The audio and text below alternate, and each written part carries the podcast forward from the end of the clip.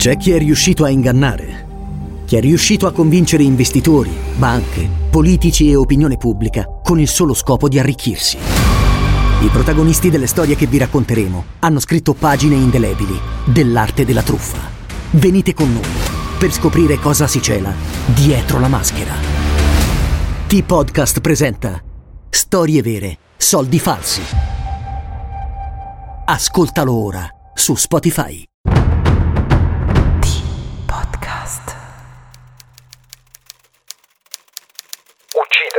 È sempre uccidersi.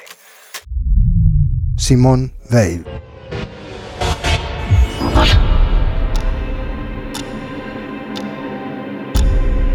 L'Italia è stata teatro di crimini feroci e per molti di questi non è mai stato trovato il colpevole. Non è mai stato trovato il colpevole. Noi ve ne raccontiamo una parte.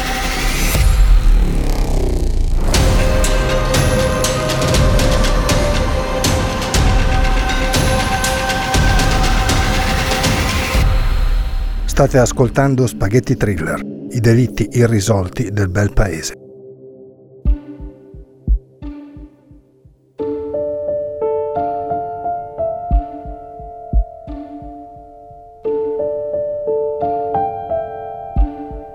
È trascorso poco più di un anno dall'entrata in vigore del nuovo Statuto di autonomia dell'Alto Adige redatto in seguito all'escalation di attentati dinamitardi nella regione durante gli anni 60, con numerosi morti e feriti in nome e per conto di una vera e propria guerra di indipendenza dal governo di Roma, messa in atto da estremisti altoatesini e chiusa con un nulla di fatto. Un anno anche se ne dovranno trascorrere un'altra ventina prima che tutto quanto messo per iscritto venga seguito ed eseguito parola per parola, quasi alla perfezione. Lo scenario è quello della Val d'Ultimo, che prende il nome proprio dal paese più popoloso della zona, molto vicino a Santa Gertrude, 300 abitanti o poco più, il luogo in cui accade la storia che vi stiamo per raccontare. Una storia nera, piena di lati oscuri e pieghe misteriose, dove quando credi di aver capito tutto, beh, è in quel momento che ti accorgi di non aver capito nulla. Val d'Ultimo, contornata dalle cime del gruppo dell'Ortles sudorientale, quasi sempre imbiancate. In parte la parte più alta della valle inserita all'interno del Parco Nazionale dello Stelvio. Un paradiso in terra, insomma, bianco e con varie tonalità lungo la scala di grigi nei mesi invernali. Una vera esplosione di colori e odori da aprile in avanti, quando il verde dei prati assume gradazioni e sfumature che non si possono raccontare. Quando i boschi si infittiscono talmente tanto da risultare complicato, per i raggi del sole, farsi strada nei percorsi battuti dai turisti a piedi o in bicicletta, dove si possono ammirare i tre larici millenari, uno dei punti maggiormente visitati della valle. Il torrente Valsura, poi, che attraversa Ultimo e parte della valle, con lo scrosciare delle sue acque dona quel pizzico di favola a tutta l'area. Potrebbe essere la cornice adatta a un film d'amore, un documentario sulla natura una fiaba per bambini con tanto di gnomi, streghe buone, folletti. La fotografia di un mondo ormai perduto all'interno di un universo governato dal caos, dallo smog, dalle automobili e dalla frenesia che ti divora spirito e anima.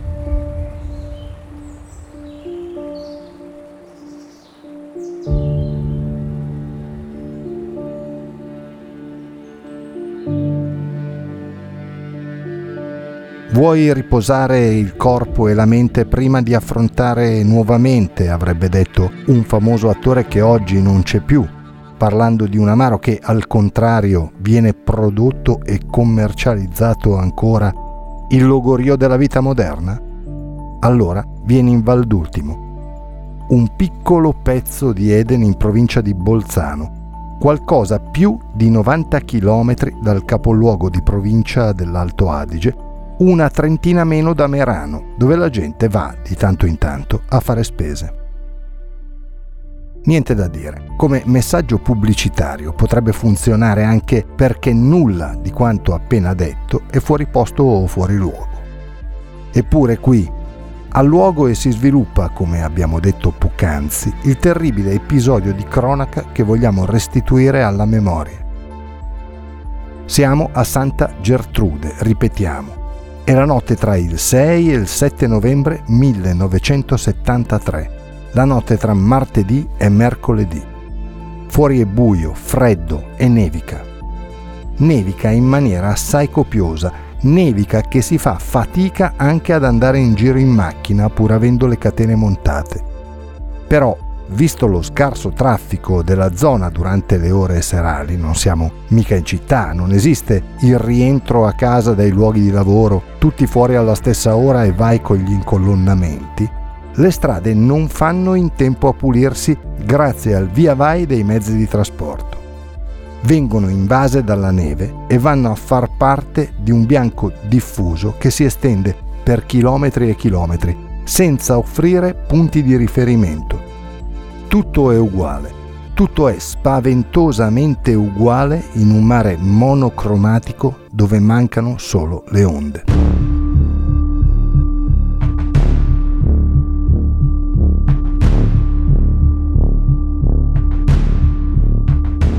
È circa l'una di notte e mentre un silenzio profondo abbraccia la chiesa parrocchiale di Santa Gertrude e la piccola frazione di Ultimo, Hans Bertagnolli, il sacrestano della parrocchia, viene svegliato dalle urla assordanti che provengono da sotto casa sua.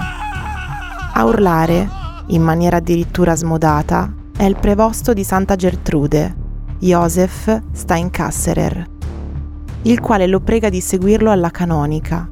Ha appena subito una rapina. È scioccato e vuole controllare se sia stato portato via qualcosa di valore. Ma ha paura a tornare alla canonica da solo. Hans allora si veste velocemente, coprendosi perché fa un freddo polare e nevica così tanto da non distinguere nemmeno bene cosa ti sta intorno. Apre la porta seguendo il prevosto il quale a passo piuttosto spedito si dirige verso la canonica. Una volta entrati raggiungono la camera della perpetua, Maria Louise Fliri, vedova, perpetua della parrocchia ma solo pro tempore. Maria Louise è donna di antichi modi e costumi, dalla vita cristallina e inappuntabile, seria e seriosa, attenta alla propria cura bella nonostante le 64 primavere che però non si leggono minimamente su un viso solcato da poche, pochissime rughe. La Perpetua non è della zona di Ultimo, proviene da Naturno, una cinquantina di chilometri a nord-est da Santa Gertrude. Raggiunta la camera, dicevamo, si trovano davanti agli occhi uno spettacolo che non dimenticheranno mai, per loro stessa ammissione.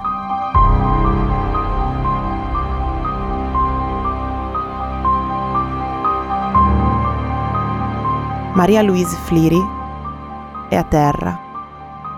Riversa su un fianco, quello sinistro, seminuda, il corpo ricoperto di sangue, mani e piedi legati con la tenda di broccato che ornava la finestra della stanza, la pelle bianchissima, solcata e sfregiata da unghiate profonde. Tale e quale alla scena di un film horror. Ma niente film stavolta. Stavolta parliamo di realtà, di omicidi veri, non scritti da qualche autore, non importa se di serie B o di serie A. E la storia non è creata ad hoc, non c'è un copione da recitare più o meno a memoria. È un susseguirsi di avvenimenti che hanno portato alla morte di una donna.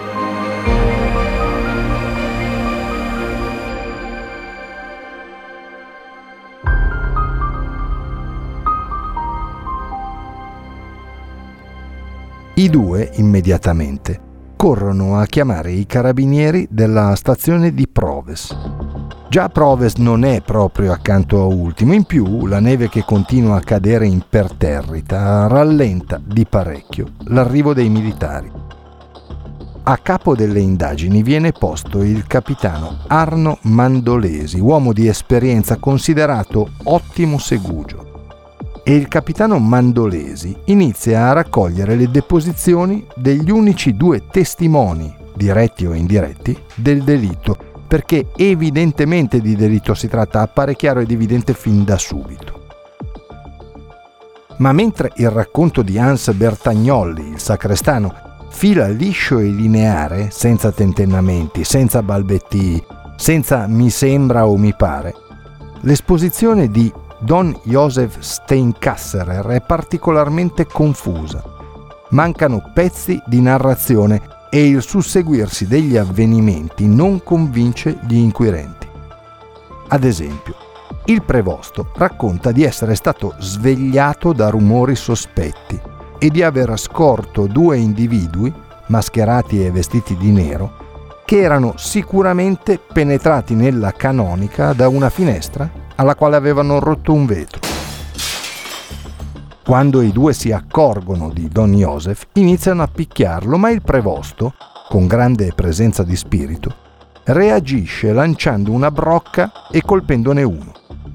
A questo punto i malviventi, o meglio, gli assassini, visto ciò che gli inquirenti trovano, scappano, mentre lo Steinkasserer, improvvisamente preda di un violento attacco di panico, rimane paralizzato nel luogo in cui si trova, inebetito, per una ventina di minuti circa, prima di andare di corsa a chiamare il sacrestano. Fin qui, per quanto balbettante e incerta, la storia raccontata dal prevosto potrebbe essere credibile, più che credibile. Qui però entrano in scena dettagli che danno molto da pensare al capitano Mandolesi e al pubblico ministero Domenico Cerqua, i quali giustamente si chiedono ma è possibile che due assassini così determinati, dopo aver ucciso la perpetua senza scrupoli, soffocandola con un cuscino, fuggano di fronte a un prevosto che lancia loro una brocca? Don Joseph non è armato, non possiede fucili, pistole o coltelli. E poi dal momento che la finestra rotta, dalla quale i due sarebbero penetrati nella canonica, risulta trovarsi nello studio del prevosto, come mai i vetri rotti si trovano sulla tettoia e non all'interno del locale? E ancora, un cappello ritrovato sulla scena del crimine e che il prevosto asserisce appartenere a uno dei due assassini, secondo il sacrestano, è simile, non è certo del termine uguale, a quello del prevosto stesso. A questi dubbi complicati da spiegare si aggiungono altri fatti. L'attesa dei venti fatidici minuti trascorsi dalla fuga dei malviventi alla corsa dello Steinkasserer verso la casa del sacrestano. Il ritrovamento nella stanza di Don Joseph, durante una perquisizione, di materiale pornografico, giornali nella fattispecie dei quali il prevosto non nega la proprietà, e la bellezza di 24 bottigliette mignon di Amaro Underberg, liquore d'erbe ancora oggi in commercio, nel cestino della camera stessa. Inoltre, per chiudere il cerchio, i lacci con cui mani e piedi della vittima vengono legati non sono stretti. Chiunque avrebbe potuto liberarsene anche con un minimo movimento del corpo. Insomma, Sembra più una messa in scena l'immobilizzazione degli arti della povera Maria Louise.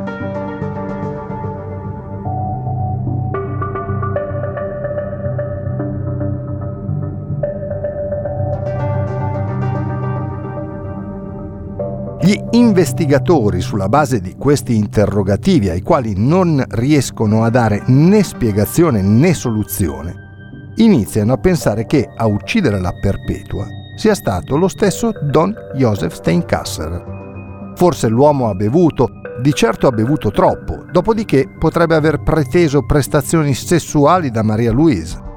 E dal momento che lei si negava, lui ha cercato di prenderla con la forza. Da qui le unghiate sul corpo e il cuscino sulla faccia per soffocare le grida della donna e soffocare la donna stessa. Pian piano i pensieri si trasformano in realtà, almeno per chi conduce le indagini. Così il 9 novembre, a meno di 72 ore dal momento del ritrovamento del cadavere di Maria Louise Fliri, la Procura della Repubblica di Bolzano ordina la custodia cautelare in carcere di Don Joseph Steinkasserer. Il prevosto urla a gran voce la sua innocenza, sebbene non chiarisca i buchi evidenti del suo racconto. L'opinione pubblica, dal momento che il delitto provoca molto scalpore, soprattutto nell'Alto Adige, si schiera compatta col prevosto. È innocente, nessun dubbio in proposito, non può essere stato lui a uccidere Maria Louise. Il primo a pagare, tra virgolette, per il processo Steinkasser è proprio il capitano Arno Mandolesi, sostituito dal futuro capo dei servizi segreti generale Domenico Cogliandro, all'epoca dei fatti colonnello.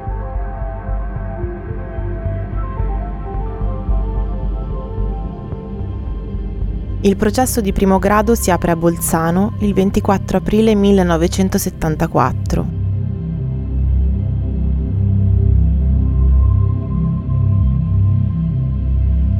E qualche certezza sull'innocenza del prevosto, tra gli abitanti della valle, comincia a venire meno quando iniziano a palesarsi le dubbie frequentazioni dell'uomo. Donnaiolo non impenitente ma convinto, sommate alla collezione dei giornali pornografici dei quali abbiamo accennato poc'anzi. Proprio a queste frequentazioni si attacca l'accusa. Quella sera del 6 novembre Don Joseph avrebbe avuto un appuntamento con una donna. Lei non si presenta, lui inizia a bere e ubriaco, decide di recarsi dalla perpetua. Il prevosto, durante il processo, non nega mai né le frequentazioni, peraltro relative, né tantomeno il possesso di giornali dal contenuto pornografico. Ma lui, continua ad affermare, col delitto di Maria Louise Fleary non ha niente a che vedere. Il 22 maggio l'uomo viene assolto per insufficienza di prove. Nel successivo processo d'appello, questa volta a Trento, la sentenza rimane di assoluzione. La Cassazione, però, invalida la decisione optando per la ripetizione dell'appello questa volta a Venezia. Risultato? Colpevole, condanna a 14 anni. Poi un colpo di scena, l'ennesimo. La sentenza di Venezia viene a sua volta invalidata in Cassazione. Così il processo si ricolloca, stavolta a Brescia. È marzo del 1981, quando viene pronunciata la sentenza. Assoluzione. L'ennesima per insufficienza di prove. Sentenza che questa volta non viene impugnata e il caso di Maria Louise Fleary viene archiviato.